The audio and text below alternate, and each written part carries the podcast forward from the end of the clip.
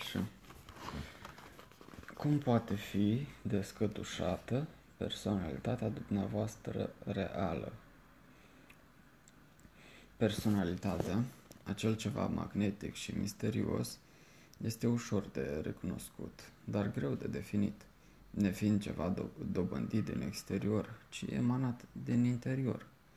Ceea ce numim personalitate este dovada sinelui individual, unic și creator, făcut după chipul și asemnarea Domnului, care demonstrează prezența divinului în noi, sau ceea ce poate fi numit exprimarea liberă și absolută a adevăratului sine.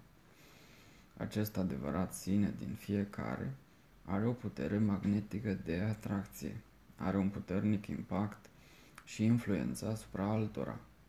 Avem sentimentul că suntem în legătură directă cu ceva real și fundamental și asta ne impresionează. Pe de altă parte, tot ceea ce este fals este respins și detestat de toată lumea. De ce oare toată lumea iubește copiii mici? Categoric nu pentru ceea ce face un sugar sau pentru ceea ce știe sau pentru ceea ce are, ci pur și simplu pentru ceea ce este. Fiecare copil are un plus de personalitate.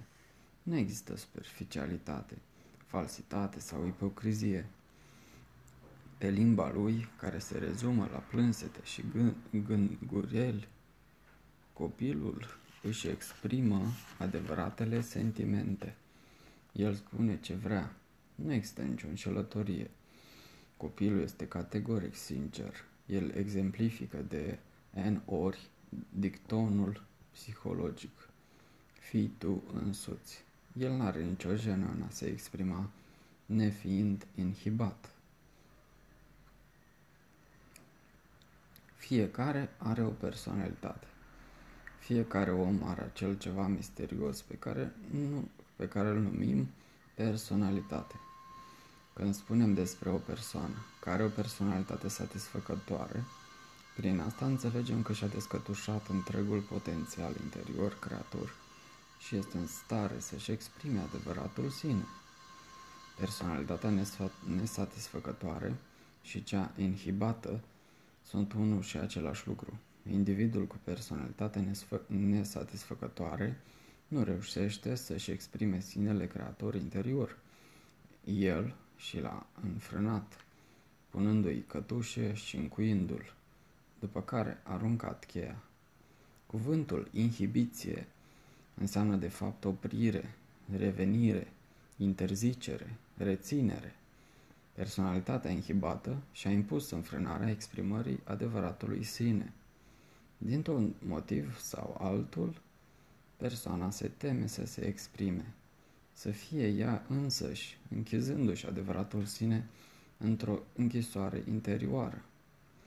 Simptomele inhibiției sunt multe și variate. Timiditate, sfioșenie, șovăială, ostilitate, autoînvinovățire, insomnie, nervozitate, iritabilitate și incapacitatea de a se adapta social. Frustrarea este caracteristică aproape tuturor aspectelor și activităților personalității inhibate. Frustrarea de bază este eșecul de a fi el însuși și de a se putea exprima cum trebuie. Aceasta va afecta și va inunda tot ceea ce face acel om.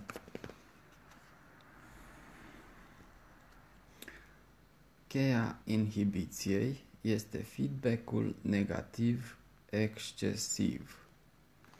Știința ciberneticii ne prezintă o nouă fațetă a personalității inhibate și ne arată calea spre dezinhibiție descătușare și eliberare a spiritului din închisoarea autoimpusă.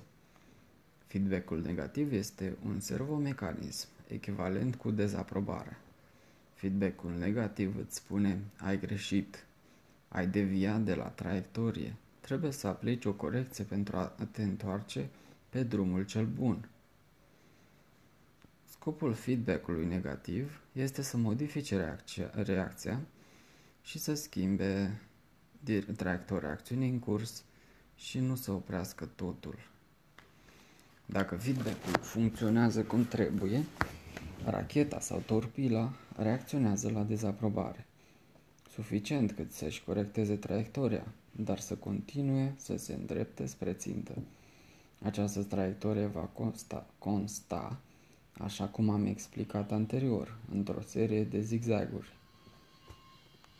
Și totuși, dacă mecanismul este prea sensibil la feedback-ul negativ, servomecanismul îl va corecta excesiv.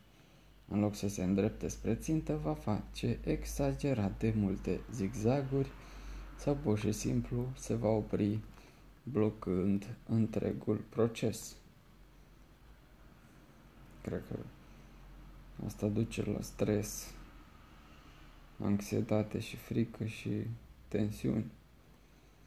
Servomecanismul nostru interior funcționează la fel. Trebuie să avem un feedback negativ pentru a atinge un scop anume, pentru a cârmi sau a ne ghida spre un obiectiv. Feedback negativ excesiv duce la inhibiție. În această direcție, feedback-ul negativ spune întotdeauna oprește ceea ce faci sau felul în care faci și fă altceva. Scopul său este să modifice reacția sau să schimbe în vreun fel acțiunea în desfășurare și nu să o oprească total.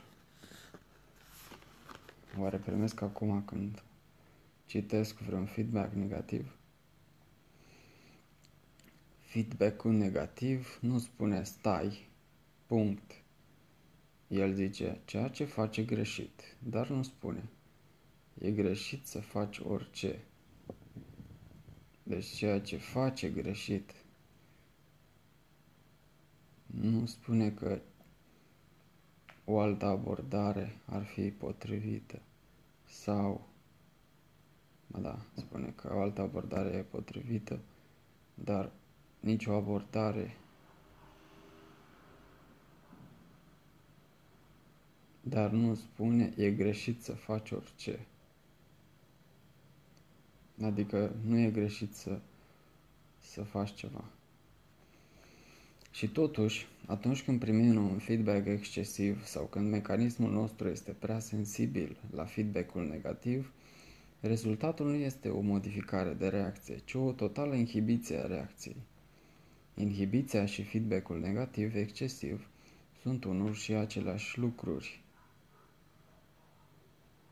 Când reacționăm exagerat la un feedback negativ sau la dezaprobare, este mai mult ca sigur că vom ajunge la concluzia că nu numai traiectoria este ușor depășită sau greșită, ci că nu e bine să vrem să mergem mai departe. Un pădurar sau un vânător își găsește drumul înapoi spre locul unde și-a, și-a lăsat mașina după ce și-a luat puncte de reper importante, ca de exemplu un copac înalt care poate fi văzut de la mare distanță. Când vrea să se întoarcă la mașină, el caută acel copac țintă și se îndreaptă spre el. Din când în când îl poate scăpa din vedere, dar imediat el poate regăsi traiectoria făcând un calcul în funcție de locul în care se află copacul. Dacă descoperă că traiectoria actuală l-ar duce 15 grade stânga față de copac, își va da seama că ceea ce face e greșit. Își va corecta imediat traiectoria și se va îndrepta iar spre copac. Totuși, el nu va ajunge la concluzia că este greșit să meargă mai departe. Mulți dintre noi însă ne facem vinovați de o asemenea concluzie nesăbuită, când ne dăm seama că felul nostru de exprimare iese din traiectorie, neobservând semnul greșit. Conchidem că exprimarea în sine este greșită sau că reușita, în cazul nostru ajungerea la copacul respectiv, nu este ceva benefic pentru noi. Nu uitați că feedback-ul negativ excesiv are ca efect afectarea sau chiar oprirea reacției potrivite. Bâlbâiala ca simptom al inhibiției. Bâlbâiala oferă o ilustrare perfectă a faptului că feedback-ul negativ, excesiv, poate duce la inhibiție și poate modifica reacția potrivită. Marea majoritate nu suntem conștienți de acest fapt. Când vorbim, primim date din partea feedback-ului negativ la nivelul urechilor cu care ascultăm sau când ne monitorizăm propria voce. Acesta este motivul pentru care surzii din naștere rare ori vorbesc bine. Ei n-au cum să-și dea seama dacă vocea lor nu este doar un țipăt sau o mormăială ininteligibilă. ininteligibilă.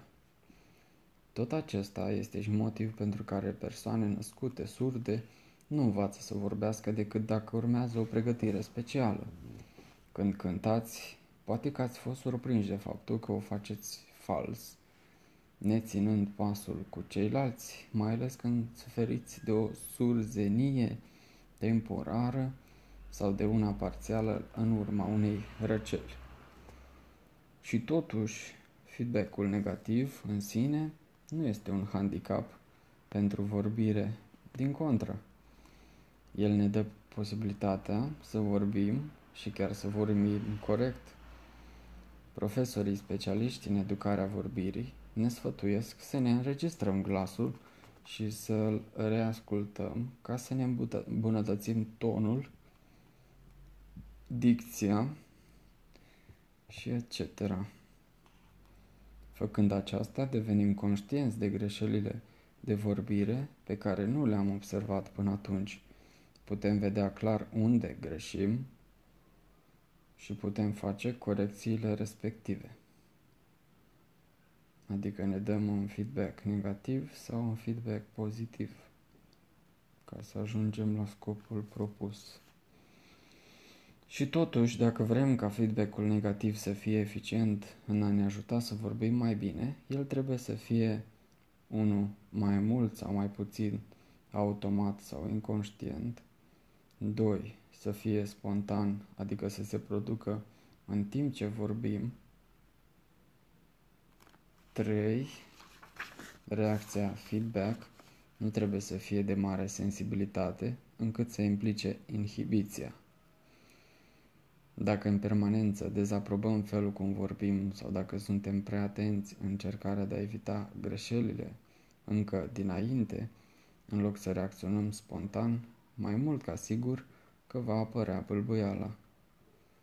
Dacă feedback-ul excesiv al bâlbâielii poate fi redus sau poate fi unul spontan și nu unul anticipativ, progresul în vorbire va fi imediat.